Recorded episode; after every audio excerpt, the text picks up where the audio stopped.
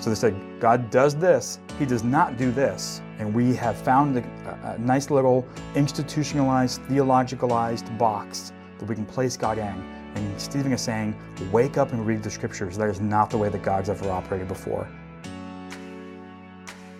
You are listening to the Hope Valley Podcast, a weekly production of Hope Valley Church in Winchester, Virginia, with your host, Pastor Sam Rogers. Well, hello, and welcome to Sunday morning with Hope Valley Church. I'm Pastor Sam. I'm the lead pastor here at Hope Valley, and uh, today we're continuing uh, in our verse by verse study through the book of Acts. And uh, today we're going to be picking up uh, really where we left off last week. Uh, Stephen had just been brought before the Sanhedrin, uh, which is the Jewish, you know, Supreme Court. You can think of it like that. And after people had been, you know, really been spreading lies and exaggerations about what he had been teaching, right? So if you go back a couple lessons, Stephen, and about six other guys uh, had been appointed for an important ministry to make sure that all the widows are being properly cared for. Uh, but Stephen was also just preaching and demonstrating the power of God and performing miracles, and uh, and really a lot of opposition rose up against him. So we looked at the way that he handled that and the combination of character and gifting that Stephen had. And we left that story where the you know he's brought before the Sanhedrin, and the whole Sanhedrin, you know, this high court, they're looking at him, and it's visible to them that he's been in the presence of God. That's that's what it means when it says they had the face of an angel. And so that's where we left off. And so um, this is really interesting. What we're going to see here is Stephen then really presents his case, and and he really uh, really preaches basically a full on sermon to the Sanhedrin and it's interesting because uh, Stephen is uh, preaching what's really the longest recorded message in the book of Acts, right? There's many sermons and many messages and speeches recorded in the book of Acts. None of them are as long as this one. It's about 52 verses. Uh, today we are going to read them all, and uh, but what we're going to do is over the next uh, three uh, lessons, we're going to uh, continue to unpack this one sermon because there's really so much here. So what I'm going to do is we're going to start, we're just going to read uh, Stephen's uh, sermon today. And as we do, the question for today that I want you to think about is the question, is God predictable? Okay? Is God predictable? All right, that's the question I'd invite you to have in the back of your mind as we read. So let me go ahead and read through Stephen's sermon here, and then today we're going to hit one of the layers of what we see uh, Stephen saying, really arguing for. So, uh, Acts chapter 7, verse 1, uh, starts like this Are these things true? The high priest asked. Brothers and fathers, Stephen replied, listen. The God of glory appeared to our father Abraham when he was in Mesopotamia before he settled in Haran. And he said to him, Leave your country and relatives and come to the land that I will show you. Then he left the land of the Chaldeans and settled in Haran. And from there, after his father died, God had him move to this land in which you are now living. He didn't give him an inheritance in it, not even a foot of ground, but he promised to give it to him as a possession and to his descendants after him, even though he was childless. God spoke in this way His descendants would be strangers in a foreign country and they would enslave and oppress them for 400 years. I will judge the nations that they will serve as slaves, said God. Uh, after this, they will come out and worship me in this place. And he gave Abraham the covenant of circumcision. And after this, he fathered Isaac and circumcised him on the eighth day. Isaac became the father of Jacob, and Jacob the father of the twelve patriarchs. And the patriarchs became jealous of Joseph and sold him into Egypt, but God was with him and rescued him out of all his troubles. He gave him favor and wisdom in the sight of Pharaoh, king of Egypt, who appointed him ruler over Egypt and over his whole household. Now a famine and great suffering came over all of Egypt and Canaan, and our ancestors could find no food. And when Jacob heard there was grain in Egypt, he sent our ancestors there for the first time. The second time, Joseph revealed himself to his brothers, and Joseph's family became known to Pharaoh. Joseph invited his father, Jacob, and all his relatives, 75 people in all, and Jacob went down to Egypt, he and our ancestors died there, were carried back to Shechem, and were placed in the tomb that Abraham had bought for a sum of silver from the sons of Hamor in Shechem.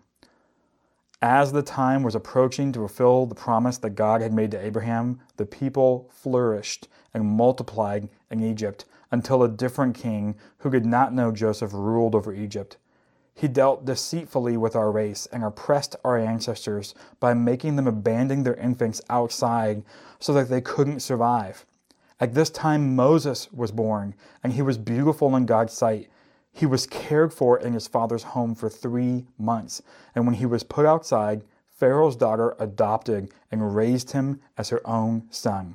So Moses was educated in all the wisdom of the Egyptians and was powerful in his speech and actions. And when he was 40 years old, he decided to visit his own people, the Israelites.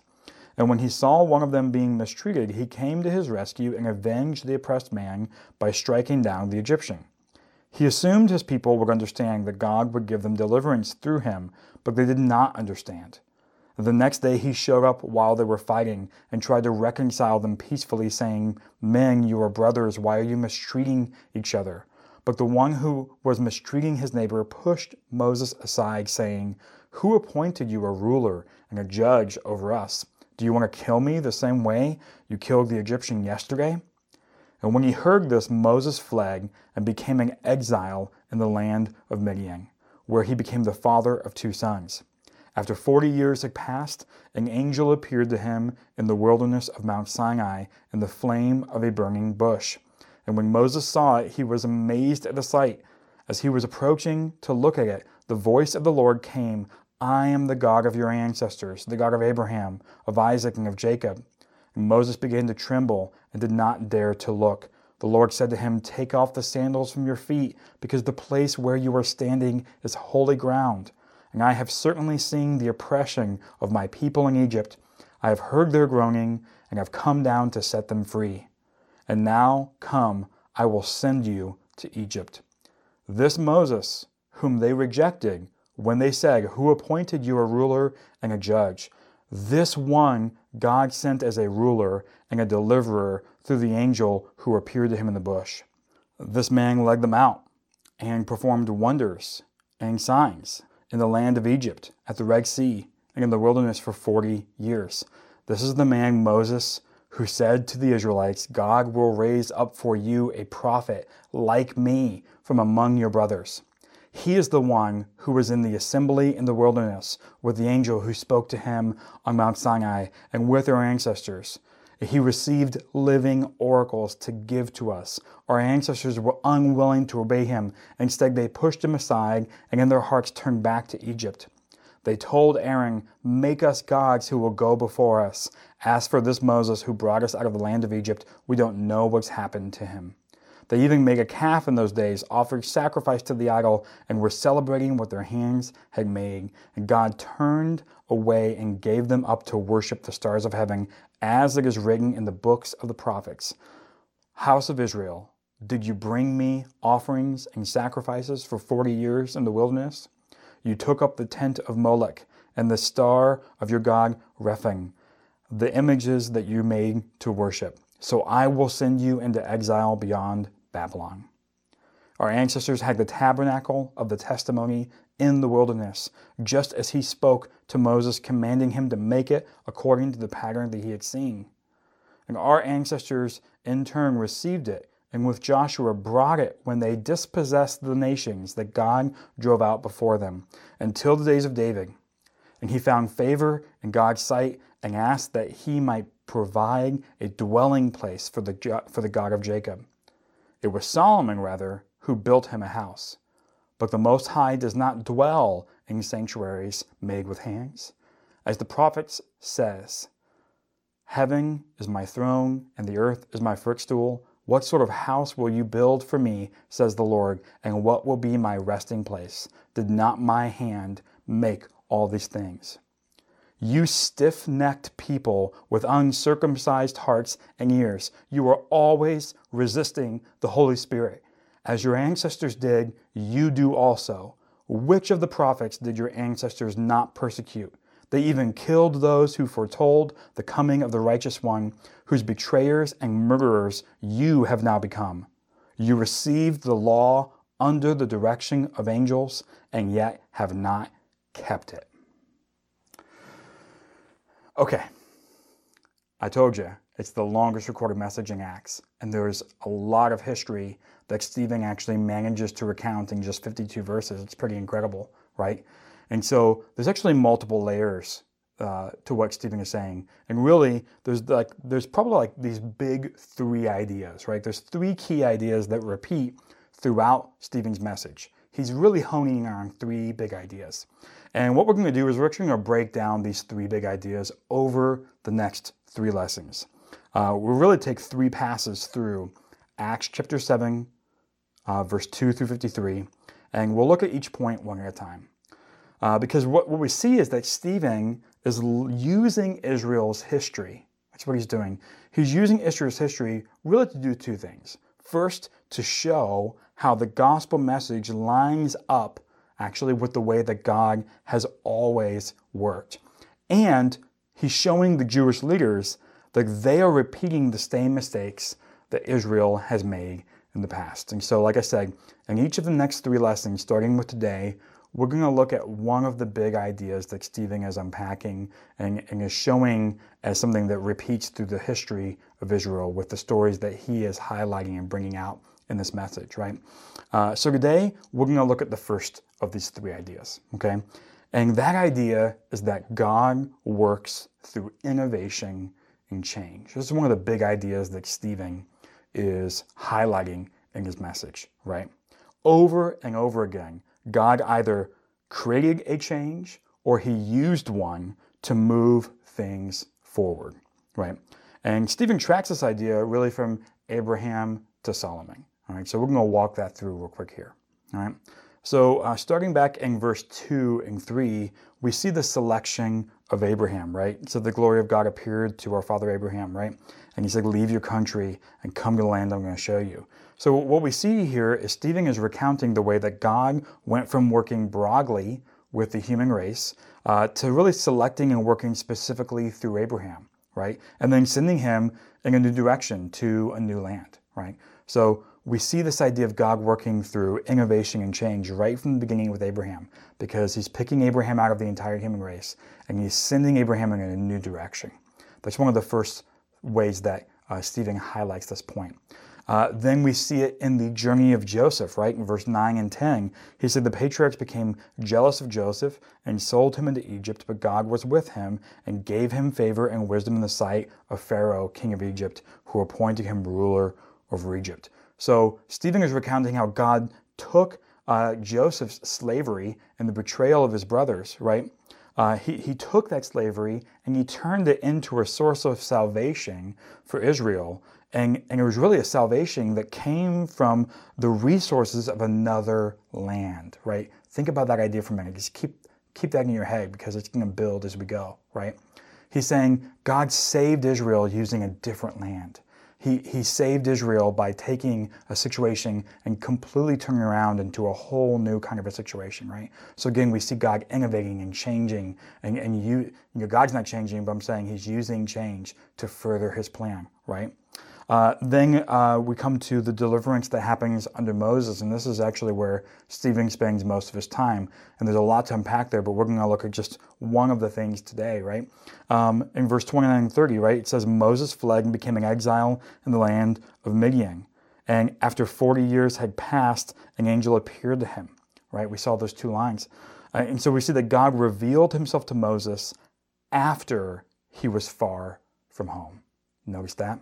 Right? And then in verse 36, it said that this man, right, Moses, he led them out and performed wonders and signs in the land of Egypt and in the wilderness for 40 years, right? So Moses led Israel through the wilderness as a mobile nation, right? So again, one of the themes we're seeing here is God changing people's location, God putting people on the move, God turning situations around, right? Because Moses was supposed to die as an infant. He doesn't. He actually gets adopted into the family of Pharaoh, which is the same Pharaoh that was, you know, uh, giving the orders that would have led to his death. So God's turning that situation around.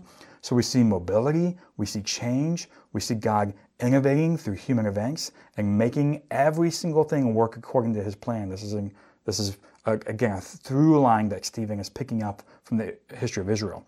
And then we see this really focused on in the building of the tabernacle, right? In verse 44, he said, Our ancestors had the tabernacle of the testimony in the wilderness, and with Joshua brought it in when they dispossessed the nations that drove, uh, God drove out before them until the days of David, right? It's interesting because really, what was the tabernacle? Well, if you're not familiar with it, the tabernacle was designed to be like a mobile temple. Okay, you can kind of think of it like that, right? Where the people of Israel could meet with God while remaining on the move. And so it's interesting that again, you know, there's this mobility and the themes that Stephen is pulling out of Israel's history, right? God's using change, God is using innovation, God is moving people around. He's making people become mobile, right? In other words, Stephen is pointing out how nothing in God's plan has ever happened by just keeping everything in one place and, and putting it in a cute, tiny little box, right? And then finally, we see this in the building of the temple itself, which is the very same temple where he's on, now on trial with the Sanhedrin. Okay, uh, and in verse 46, he said he found favor. David, that's David, found favor in God's sight and asked that he might provide a dwelling place for the God of Jacob.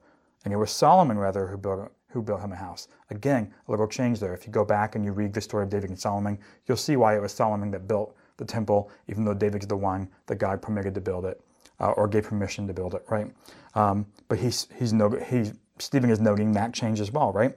After having a mobile temple for such a long time, God permitted David to build him a stationary one, but he made it clear that this temple that David and actually that Solomon built wouldn't be like the temple of other nations. It wouldn't be a box for him.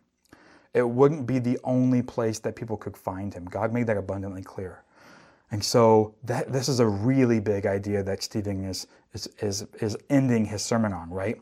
Um, because this is a very common human problem. We like to box everything in. We like to put everything in cute, uh, organized, uh, segmented little boxes so we can understand things and we can control things, right? Let's be honest. And so Stephen is saying, look, God works through innovation. He works through change. He works through progress. He turns things around that look like they're going one way. He turns them around to something else.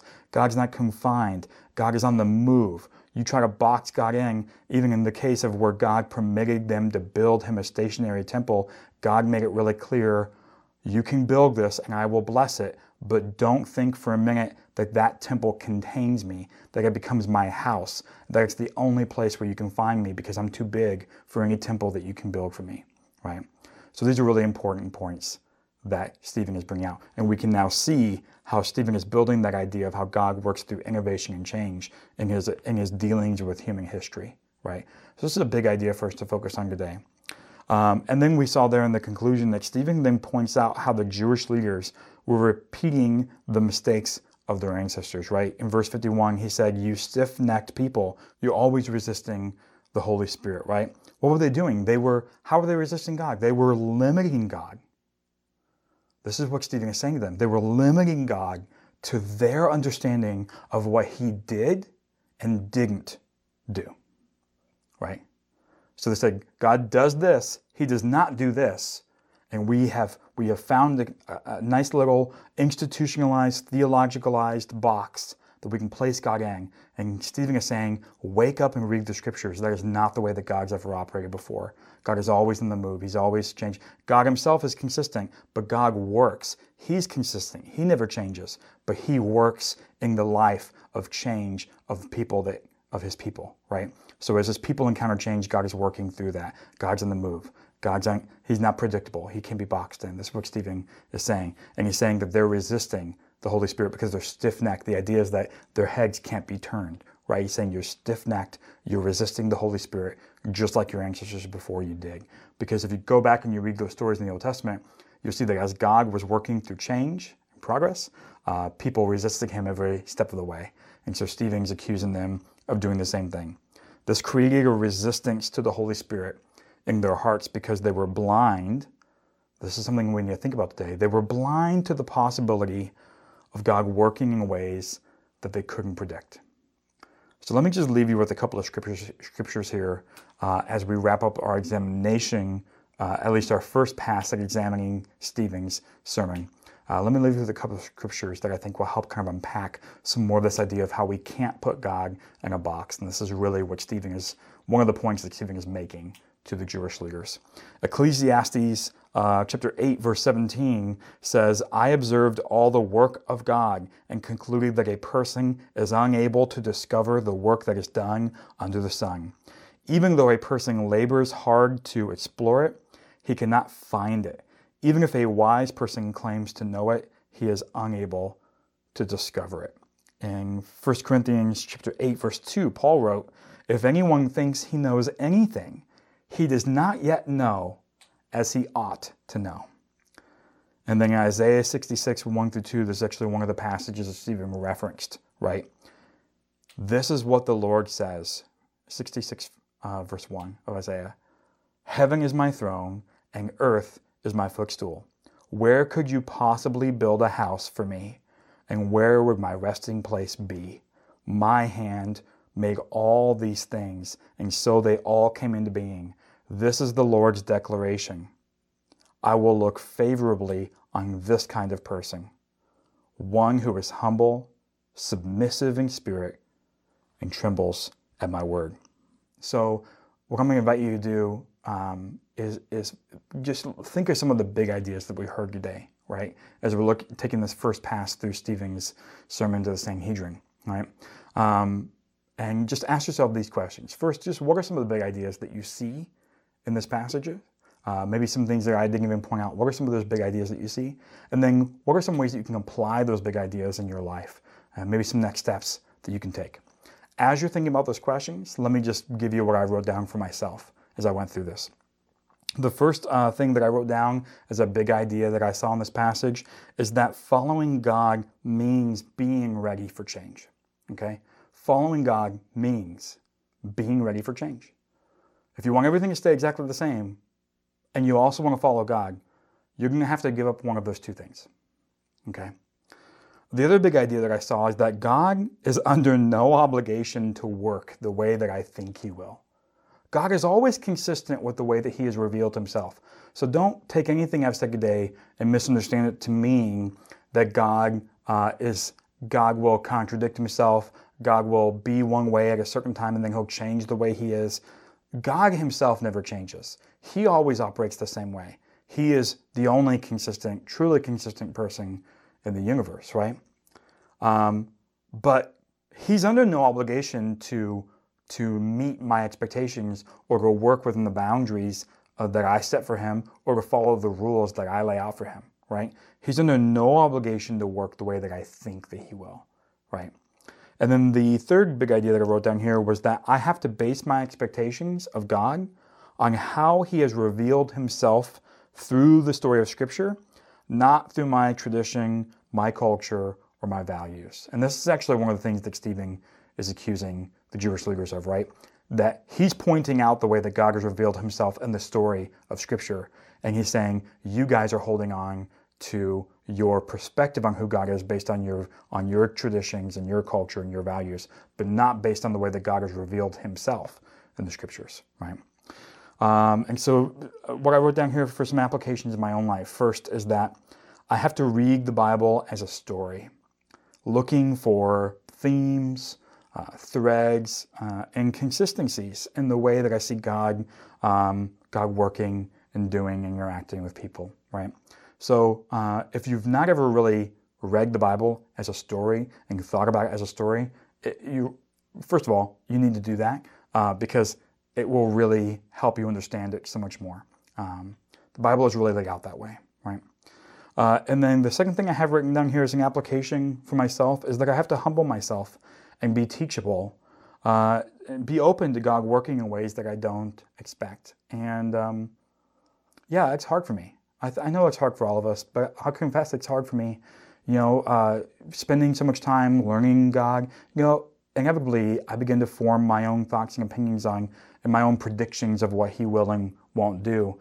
And so I have to be humble and I have to remain teachable and be open to God working in ways that I don't expect because He probably is going to work in ways that I won't expect, right? If I could predict everything God will do, then He wouldn't be God, would He? Yeah.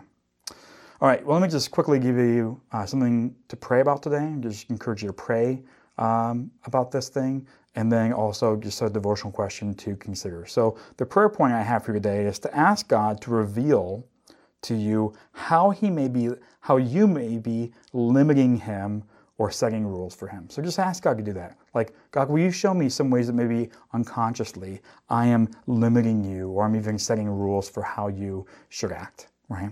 Uh, and the Lord will show you those things. He will. And then the devotional question I have for you to just think about and consider uh, this week is you know, we all have traditions, uh, values, and cultural things that form our expectations. I mean, that's just true about all of us, right?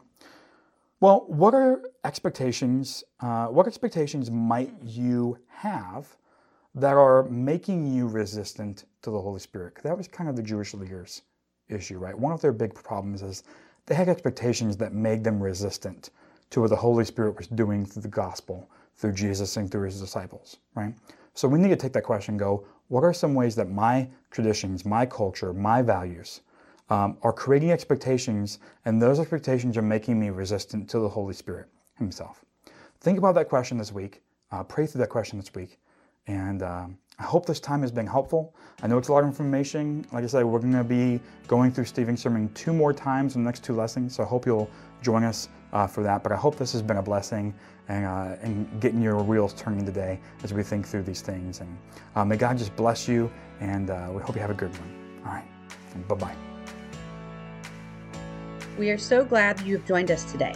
To learn more about Hope Valley Church and get access to free resources, just go to www.hopevalley.church. Hope Valley is a church based in Winchester, Virginia that meets in homes around the region. So, if you'd like to find out more about home churches, how they work, and how to locate one near you, just go to hopevalley.church/house. Thanks again for joining us, and may God bless you today.